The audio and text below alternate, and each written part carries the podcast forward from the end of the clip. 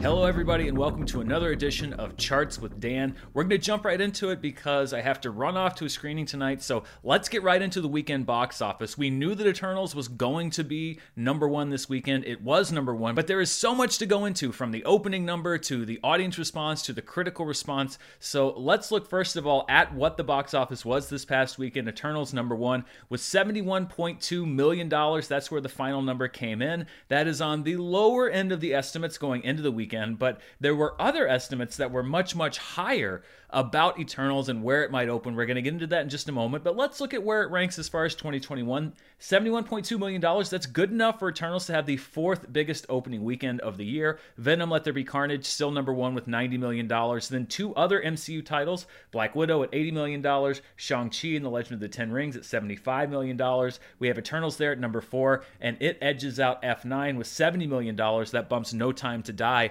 off of the list this year. So let's look first of all at this 71.2 million number and why some people are considering it a disappointment because if you look at the coverage of this box office, a lot of people are saying it's a solid number, a lot of people saying it's a disappointing number, and that's because expectations for this movie were all over the map, partially because of what we often see reported which were the pre-sales. This was something that came out uh, back on October 13th. Uh, this was in on in several different outlets, but about Eternals first day advance tickets uh, beating Shang-Chi and Black Widow, AMC's biggest day one pre sales of the year. This is an article from Deadline. And based on those pre sales, people started to project Eternals above Black Widow, above, above Shang-Chi, saying uh, that this could be the first $100 million opening post pandemic. So there were already expectations that were set that this film did not meet. One of those reasons is that pre sales is a very faulty metric. We've talked about this before on the show. Uh, there is a need to generate news and, and headlines and whatnot, and pre sales figures are one way uh, that a lot of outlets do that. But pre sales are not very predictive of what a box office final result is going to be. For example,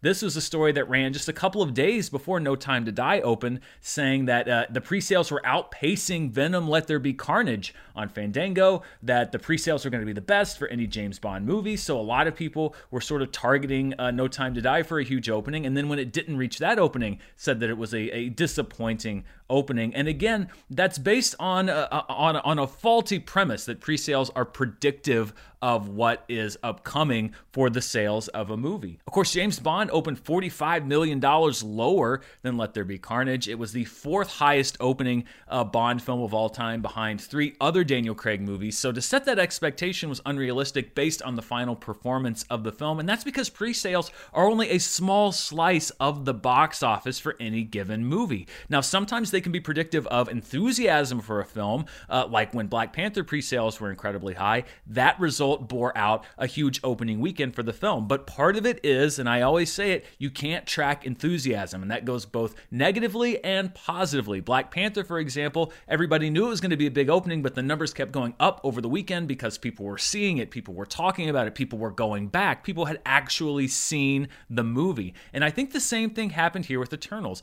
Pre sales may have been strong, but when you get into the week of the movie coming out, reviews start filtering in. We're definitely going to talk about that uh, in just a second. People see the movie, word of mouth starts going. So, you know, I've said it before, but as you're navigating around the media sphere and you see these stories about pre sales and pre sales for the highest X amount, don't pin your hopes for a movie based on that because they are notoriously unreliable because there's no context. We don't know what percentage of a, of a movie's final gross uh, on opening weekend is going to be pre sales or how many people cancel, uh, etc. Um, so that is a faulty way, I think, to, to peg expectations for a movie. And I think that there were some expectations for Eternals that were unrealistic because people sort of trusted this metric, which is not very predictive. I think that the $71 million is fine. It's nothing remarkable. I think one thing that you do have to note is it opened a little bit underneath Shang-Chi, uh, but Eternals cost about $50 million more to produce than Shang-Chi did. So when we're talking about breaking down the numbers, that's something to consider. Although Eternals also had a lot of tie-in deals. I don't know quite how many Shang-Chi had.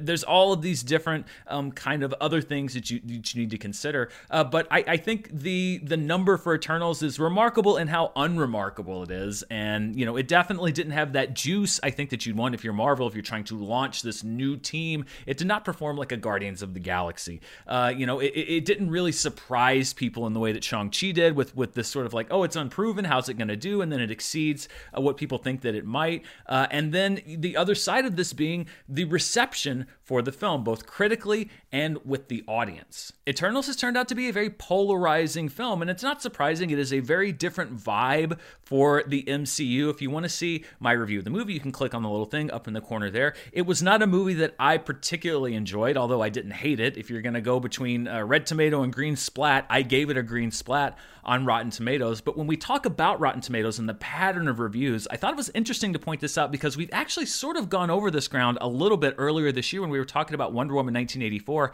and we had a similar pattern with uh, Eternals. You may have noticed uh, when the first reviews broke, uh, Rotten Tomatoes, this is from their social media account, they tweeted out the first reviews are in for Marvel Studios Eternals. Currently, it's fresh at 71% on the tomato meter with 31 reviews. And that is actually how the early reviews went. When you look at the embargo day, and if you don't know what the embargo is, the embargo is basically when uh, people are allowed to submit their reviews, whether it's in writing, whether you're on YouTube. It's the first day that critics are allowed to say anything publicly about the movie and any kind of long form way. And usually that means that these are the critics that are given the earliest access, either the earliest screenings or the premiere, etc. There's usually different tiers for when people can go see movies. So the people that are submitting reviews on embargo day are the first people that have seen the movie in the critical community.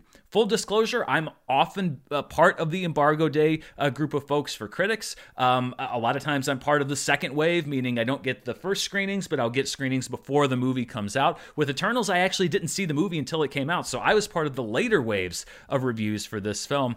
But there was a similar pattern with the embargo day reviews. When we look here, the embargo day on Eternals was October 24th. On Rotten Tomatoes, if you look at reviews that were submitted and published on that day, October 24th, there were 38 reviews reviews, which is a lower number for embargo day. Um, for Shang-Chi, for example, there were 80 plus reviews that were submitted on embargo day. I don't know exactly why the number is so much lower here uh, than on a lot of other films and a lot of other MCU films, both pre and post pandemic, but only 38 were listed to have been published on embargo day. And you'll see 27 fresh reviews, 11 rotten reviews for a fresh rating of 71%. That is the rating that was tweeted out by Rotten Tomatoes on embargo day. However, following that, things changed for Eternals drastically. The next window we're going to look at is pre release, meaning these are the reviews that came out after the embargo dropped, but before previews started for the film on Thursday night. And we see here that the rating drops dramatically. There were 139 reviews published, 65 were fresh, 74 were rotten for a rating of 47%. That's 13% below the threshold for a fresh rating, and that's 24% lower than the reviews that were submitted on embargo day. And this pattern actually held up when you look at reviews that were published from Thursday uh, when the movie opened for previews to the general public, going through opening weekend and up until yesterday when I compiled all the data uh, for uh, the show. Uh, it's almost an identical rating. You have 111 reviews that were published between Thursday and yesterday 46 fresh, 65 rotten for a rating of 48%. That's nearly identical to the reviews that were submitted uh, after the embargo, but before the release. Now, when I say this is a similar trend to what we saw with Wonder Woman 1984, let's revisit those results. We did a whole show back in January breaking down the drop in reviews on Wonder Woman 1984. It went from certified fresh eventually to rotten where it sits right now. So it wasn't as pronounced as of an effect, but let's look at what that pattern was. You see on embargo day, which was December 15th for Wonder Woman 1984, it was certified fresh at 88%. In the pre release window, it went down to 63%, still fresh. And then uh, a post release is when it started coming in rotten. You see 46% rotten. So you saw the same thing generally, which is that the reviews that were released on the day of the embargo, the critics that are given the earliest access to the film, rated the film substantially higher than reviews that came out after the embargo. And as with Wonder Woman 1984, I can't really ascribe anything to that other than this is just sort of a statistical thing. It's a replicating pattern that we've now seen with two uh, somewhat polarizing movies, I, I, think is safe to say, between Wonder Woman 1984 uh, and Eternals. But there was one interesting difference that I wanted to point out. When we talk about the average score, and it's something that you used to be able to find easily on Rotten Tomatoes that you can't anymore, but I think is far more instructive than the binary fresh, rotten rating. Basically, critics can elect to give the movie a score, either a letter grade, which you can convert to a numerical score, or X amount out of four stars or five stars, etc. For those critics that chose to provide a score for the film, when we look at Wonder Woman 1984, you'll see that on embargo day, the average score was 7.5. Pre release, it dropped to 6.35. The next phase, it dropped down to 5.7. The next phase, it dropped down to 5.4. So you see these big drops, particularly between the first three windows of release, almost a point each time. It was different with Eternals. If we look here at embargo day, remember the rating was 71% fresh. The average score was 6.38. The next phase, pre release, 47% rotten. So keep in mind that's a 24% drop in rating, but the average score drops less than a point to 5.86. So we don't see that huge drop uh, in the average score, which means that the critics who saw these films in the different windows were similarly mixed. Uh, right around the six to five range, not the big drop we saw with Wonder Woman 1984. However, we saw many more critics on embargo day giving uh, Eternals a fresh rating than we saw give them a fresh rating after the embargo. So that raises a couple of interesting questions. Why is it that so many critics who were the first to publish their reviews based on similar scores uh, why did they tend to perhaps be a little more lenient on the film and rate it positively, as, as opposed to critics who re- published their reviews after, had similar feelings, but were far more likely to rate their review negatively? Again, I'm not trying to ascribe any kind of motivation here. I just think statistically and numerically, this is a very interesting set of data to look at. And it also goes to show, uh, as a consumer, when you're looking at critical behavior, um, this is a pattern that you may want to pay attention to, which is that we now with these two films, and I'm sure perhaps this, this pattern has been replicated with many other films, when you look at the reviews as they're coming in, the earlier the review, if it's a polarizing film especially, the more positive they tend to be. And then over time, the reviews get a little more negative. Now, that's not for every single film. I, have looked at scores for films. If, if a film is critically acclaimed, then the pattern tends to replicate itself across the board. The reviews start off positive and they stay positive. This generally happens a lot with movies that are very negatively received. You don't see a huge drop off between early reviews and later reviews. But with these movies, movies that are kind of in the middle, this is something that's worth tracking. For a polarizing film, it seems like the earlier that a review is published, the more likely it is to be positive. Just something to keep in mind. The other interesting thing to note with Eternals is that it was not only the lowest rated film uh, by the Rotten Tomatoes metric, when you look at Cinema Score, which is something we've talked about on the show quite a lot, it was also the lowest rated film in MCU history there. Eternals got a B Cinema Score. That's the lowest that any audience has ever rated an MCU movie on opening night. If you're not familiar with Cinema Score, it is a service that goes out, they poll moviegoers on the opening night, so on the opening Friday, uh, to see what they thought of different movies. Generally, it is not an indication of a film's quality. It's it's usually an indication of what is an audience expecting from a film and did it meet those expectations. And we can see here with Eternals, and I guess this is no surprise because it is a very different film in the MCU that many audience members uh, did not get what they expected, and uh, there was a negative uh, consequence to that. When we look at the MCU films by Cinema Score, you'll see uh, f- three of them, Avengers, Black Panther, and Avengers Endgame, got an A plus. Uh, the vast majority of them, 16 Marvel films, received an A cinema score. Then we have five Marvel films that got an A minus. One Marvel film that until now was the lowest rated Marvel film on cinema score, which is Thor: The Dark World with a B plus, and Eternals now with a B, the lowest cinema score in the history of the MCU. So what does that tell us about the future? Well, it's a little troubling if you're looking at the future performance of Eternals because uh, again, I did a video when I was back at Fandom about the cinema score and how it relates to what a movie's going to do in the future, how it legs out at the box office. And one thing we've noticed is that the lower the cinema score, the less it makes over time. And when you look at that B cinema score, that is indicative of very mixed word of mouth. That means that a movie is less likely to have that buzz as you go along for people to go back to see it in continuing weeks. They'll say, well, I'll wait and see it at home or whatever. But the other thing that you might be worried about if you're Kevin Feige and the people over at Marvel is that those opening night crowds generally are the most enthusiastic Marvel fans that there are. And so if you've lost some of them, those are also the people that go back and see your movie two or three or four times. So you're not only losing the business that you might get from word of mouth, you're also losing potentially on some of that repeat business. That's something we're going to keep track of when we look at Eternals going forward. Does that cinema score hurt the legs as it goes along? And we keep tracking how it does against other Marvel movies in the box office in general. It's a very crowded season coming up. We have Ghostbusters in a couple weeks. Uh, we've got Spider Man in about a month. Eternals is going to have to really make an impact to hang around. There's one last thing that I wanted to address when it comes to Rotten Tomatoes in particular, and that is something that I saw this weekend. Uh, I was on social media, which is almost never a good idea, uh, and I saw this clip from a show that Variety does called The Take, and these are some comments that were made uh, by a colleague of mine named Clayton Davis. So why don't I roll the clip and then we'll discuss what's said there. Critics have weighed in on it, and it has been very divisive, actually drawing the lowest rated Rotten Tomatoes score of any MCU film in history thus far. First of all, Elizabeth, it is not a bad movie in the slightest. I think it's one of Marvel's best efforts mm. thus far. I think this speaks to a larger problem that is in the industry. Anytime a woman takes on the action genre, which has been typically made for men to helm, people come harder on that filmmaker when she takes it on. I think it's I think it's an issue that needs to be addressed because it does not draw that criticism that it's been receiving. I agree with you 100%. Right when you started talking about this, I said, hmm, imagine that. The hmm. film that is directed by a woman has the lowest score on Rotten Tomatoes.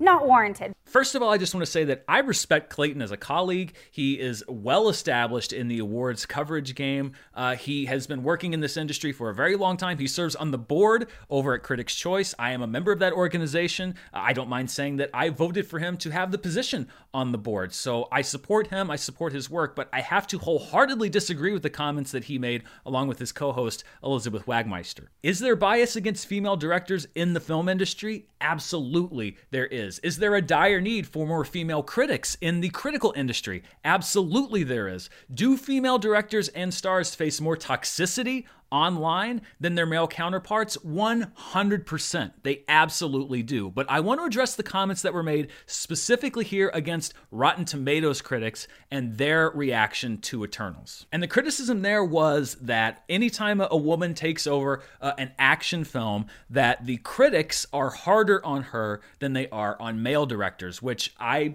take that as uh, basically an accusation of gender bias. And I think that not only is that untrue, but it's provably untrue, it's factually untrue. And I just want to look at some of the examples that prove that this isn't the case. Inside the comic book genre, we have Wonder Woman, a certified fresh hit at 93%. Just earlier this summer, Black Widow, 79% fresh, a certified hit. Birds of Prey and the Fantabulous Emancipation of One Harley Quinn, the longest title I can think of, a movie that I enjoyed. Critics again, 79% certified fresh. Captain Marvel, uh, Anna Boden, obviously a co director of that film, 79% fresh, certified on Rotten Tomatoes. Just last year, The Old Guard from uh, Gina Prince Bythewood, uh, 80% certified fresh on Rotten Tomatoes. Then, when you step out of that and even go to the action genre in general, we have The Matrix and The Matrix Reloaded, both certified fresh. We have Revenge, which is such a great movie. It was on my top 10 for that list, 93% certified fresh. Last summer, we had Niki Caro and Mulan, 73% certified fresh. A Destroyer from Karyn Kusama, 74% certified fresh. Kung Fu Panda 2, also an action film, 81% certified fresh. And then, of course, we have the career of Kathryn Bigelow, who's made some of the greatest action movies uh, of her era. Near Dark, certified fresh at 81%. Point Break, fresh at 69%. Strange Days, fresh at 65%.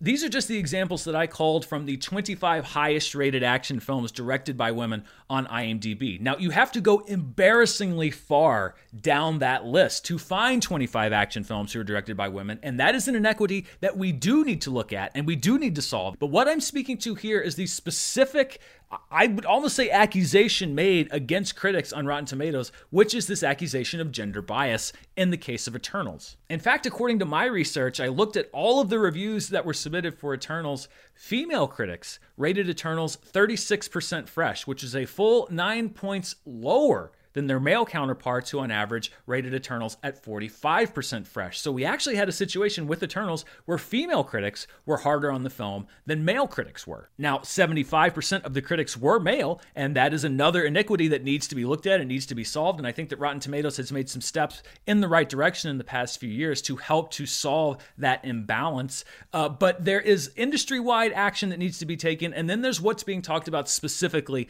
in the comments that were made here false narratives are something that are running rampant uh, across every area of the internet right now, and movie media is not immune. I-, I, did a whole show when Captain Marvel came out back when I was at Fandom to try to debunk the false narratives around that movie because people were saying that its success was unearned or faked or whatever. And my guess is that Clayton and I probably agree on way more things than we disagree on sometimes the things that you need to talk about are coming from the mouths of a friend or, or, a colleague, and it's not easy to, to kind of stand up and say those things. But at the same time, I think that they need to be said. So I'm going to kind of keep my ear to the ground. Um, usually, the disinformation tends to run unfairly, kind of in the other way. Uh, in many ways, what Clayton was saying uh, against projects that are starring women or directed by women, and I will be on the lookout to try to debunk those if we have another situation like we did with Captain Marvel. But that's something that I want wanted to point out based on those comments Moving on from that, if you can remember last year, we actually talked about the box office weekend this weekend.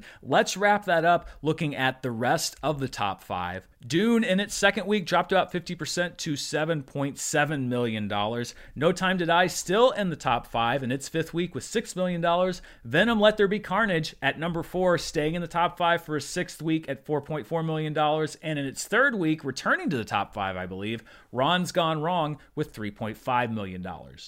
Looking at the movie that got the top per theater average for the weekend, no surprise here, it is Eternals in 4,090 theaters. It brought in $17,000 per theater, regardless of the reaction. If you're a theater owner, that's another number that you like to see because that means a good amount of people that are walking through your doors. We've been tracking the box office weekend by weekend compared really to 2019, and this was another weekend where we said, well, if Eternals overperforms, we could pass the 2019 box office on a weekend by weekend basis. This was weekend number 45, and as you can see, we had an uptick uh, in the box office, but because Eternals was a little more muted than perhaps some would have expected, we did not bypass the 2019 box office when we compare week to week. So we'll see if that happens. I mean, there's a shot here or there, but I think now Spider Man uh, No Way Home may be the best shot. I mean, Ghostbusters could go through the stratosphere, you never really know, uh, but we keep getting close weekend by by weekend to potentially bypassing the box office business on the equivalent weekend in 2019, but we just can't quite get there. We'll see if in the next month or so we're able to do that. Looking at the limited release films, so these are movies that were in 1,000 or fewer theaters. Uh, number one was Spencer, which was able to come in just under the threshold at 996 theaters. It made $2.1 million. I think that was a disappointment to some who thought that uh, the enhanced interest around uh, Princess Diana and Kristen Stewart's performance, there's been a lot of Oscar buzz and awards buzz around that performance, might bring that movie to a bigger box office total. Uh, it did not get a huge total, but it was the number one movie in specialty release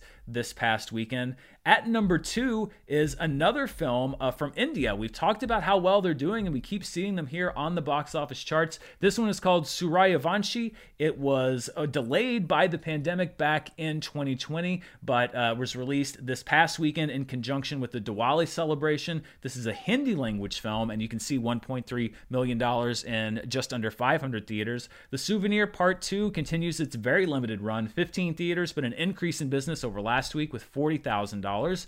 The Rescue, which is uh, a documentary film, stays here in the top five with $35,000. And at number five, A Mouthful of Air, starring Amanda Seyfried. This is a drama written and directed by Amy Koppelman. Comes in at number five with $34,000. Now, one thing that should be noted is that the Netflix film Red Notice was on a number of screens. Uh, they have a deal to to release their films, particularly in Cinemark theaters and other chains, before they stream on Netflix. However, as they have done with all of their other films, including Roma and The Irishman, Netflix does not report numbers. So there were estimates coming in from industry sources that the movie made between 1 and 1.2 million dollars this weekend. If Netflix had reported those box office numbers, it would be on this chart. It would have been one of the top five uh, in in limited release. However, uh, I, I cannot go off of third party estimates and report them as official numbers. I wish that Netflix would report those numbers so that I could report them to you. Uh, but many people saying, were you going to include the estimates for Red Notice?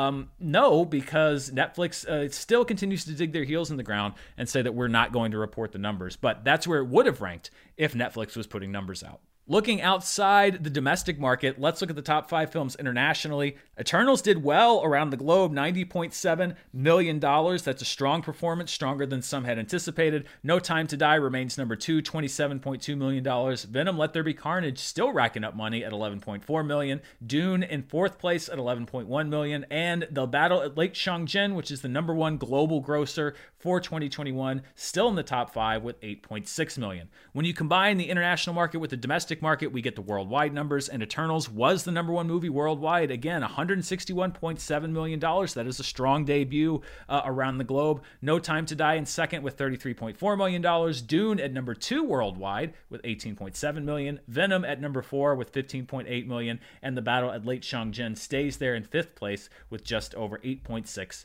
million.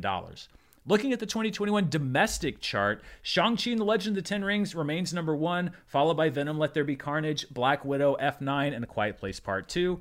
No Time to Die, Free Guy, Jungle Cruise, and Godzilla vs. Kong remain at numbers 6 through 9. And new on the chart this week is Halloween Kills at $89.7 million. That knocks off Cruella after a long stint on the 2021 domestic chart. However, that is going to be short lived because, barring a complete collapse, Eternals is going to take that spot next week. So Halloween Kills is going to enjoy one lovely weekend atop the 2021 domestic top 10 before it is slashed by Eternals. Let's look at the 2021 top 10 worldwide. The Battle at Lake Changjin, number one. Hi Mom, number two. F9 at number three. Detective Chinatown 3 at number four. And No Time to Die at number five. No change there.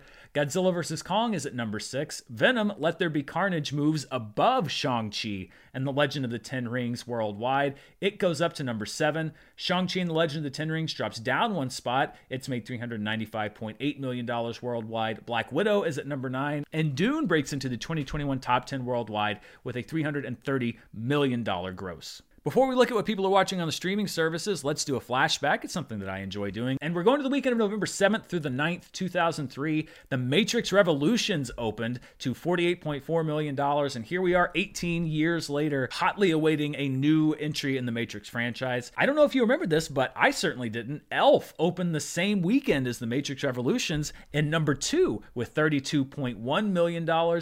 Brother Bear was the third place film in its third week with $18.5 million, followed by Scary Movie 3 with $11.1 million, and whoo, yikes, Radio in week 3 with $7.2 million. If you don't know Radio, don't look it up. Another quick thing to note uh, Love Actually also opened the same week. Uh, in its first week, it was just outside the top five at $6.8 million. So, in the same weekend in 2003, we got the openings of The Matrix Revolutions, Elf, and Love Actually. Crazy how this stuff lines up sometimes. Let's close out the show by looking at the streaming charts, and we will start with what people are watching on Amazon. Free Guy is number one, followed by Dangerous, a new entry onto the rental chart. Stillwater is at number three, F9 at number four, Old is at number five, Don't Breathe 2 is at number six, and then we have some new entries. 22 Jump Street is at number seven, and I was wondering why 22 Jump Street, but that's actually going to be answered in just a moment. Black Widow is at number eight, Paw Patrol the movie's at number nine, and The Green Knight is at number 10. Looking at what people are watching over on iTunes, Free Guys at number one, Pig, which is available for purchase. And I don't know if it's still available for 99 cent rental, but it was this past week. And if it still is, that is a bargain at five times the price. Go see Pig one of my favorite movies this year, now available to watch at home, followed by Old Stillwater. Old Henry, a popular streaming movie, returns to the iTunes chart. And then six new entries or returning entries The Alpinist at number six, The Protege at number seven, Dangerous also entering the chart here at number eight, F9 at number nine, and Paw Patrol the movie at number 10. Let's look at the top 10 over on Netflix. At number one is The Harder They Fall, the Western starring Idris Elba. That is a pretty good movie. I watched it the other night. I, I enjoyed that movie. Love Hard, which I did not watch, is a Netflix original movie at number two, a new entry to the series. The Netflix series Big Mouth is at number three. The Netflix series You at number four. At number five, the Netflix series Narcos Mexico with new episodes comes in. At number six, Squid Game, still in the top 10. At number seven, 21 Jump Street. So my guess is that people watched 21 Jump Street on Netflix and said, hey, I want to see the sequel, and went and rented 22 Jump Street from Amazon. That's just a theory of mine. At number eight is Catching Killers, a Netflix series. At number nine is Army of Thieves, which was top of the charts last week. And at number 10, in its 33rd straight week is Coco Melon, which, um, you know, first of all, yay for Coco Melon in its 33rd straight week. But I have a question to ask you people, which is do you think this is a game?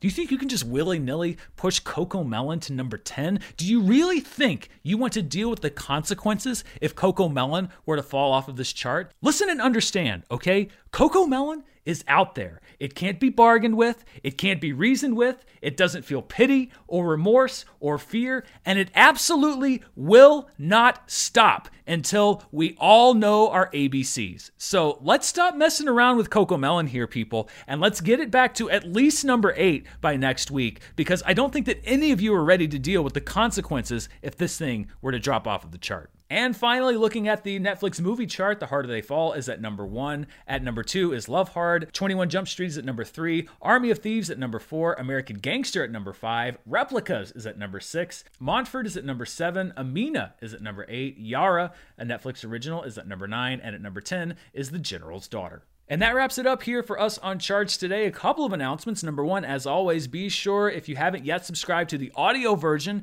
of the channel, you can find all those links down in the description below. Uh, you will get not only audio versions of everything that we have here on the channel, but also audio exclusive reviews, etc. So we'd love to have you come and join us that way. Also, big news a lot of you have asked, what's going on with the live show? You used to do this live show and then you haven't done it in a few months. We were working out some details, but I'm very happy to announce that the live show will be returning. And you don't have to wait that long because it's coming back this week. That's right. This Wednesday at 2 p.m. Pacific time, 5 p.m. Eastern Time, and whatever time it is where you are, we will be coming back with the live show. We'll be talking about news, we'll be playing some games, we'll be having fun. I'm excited to bring it back, and uh, I'm excited to have you come back and join us. The audio version of the show will also be on the audio channel, so if you want to take it to go, I know it's a bit of a longer show, you're able to do that now. So usually I say you'll see me next week for reviews, etc., which you definitely will because I've got a backlog of stuff I want to talk about. But I will also see you back here on Wednesday at 2 p.m. Pacific time 5 p.m. Eastern Time for the live show. I can't wait to get it relaunched. Thank you to everybody who's watching. Stay safe,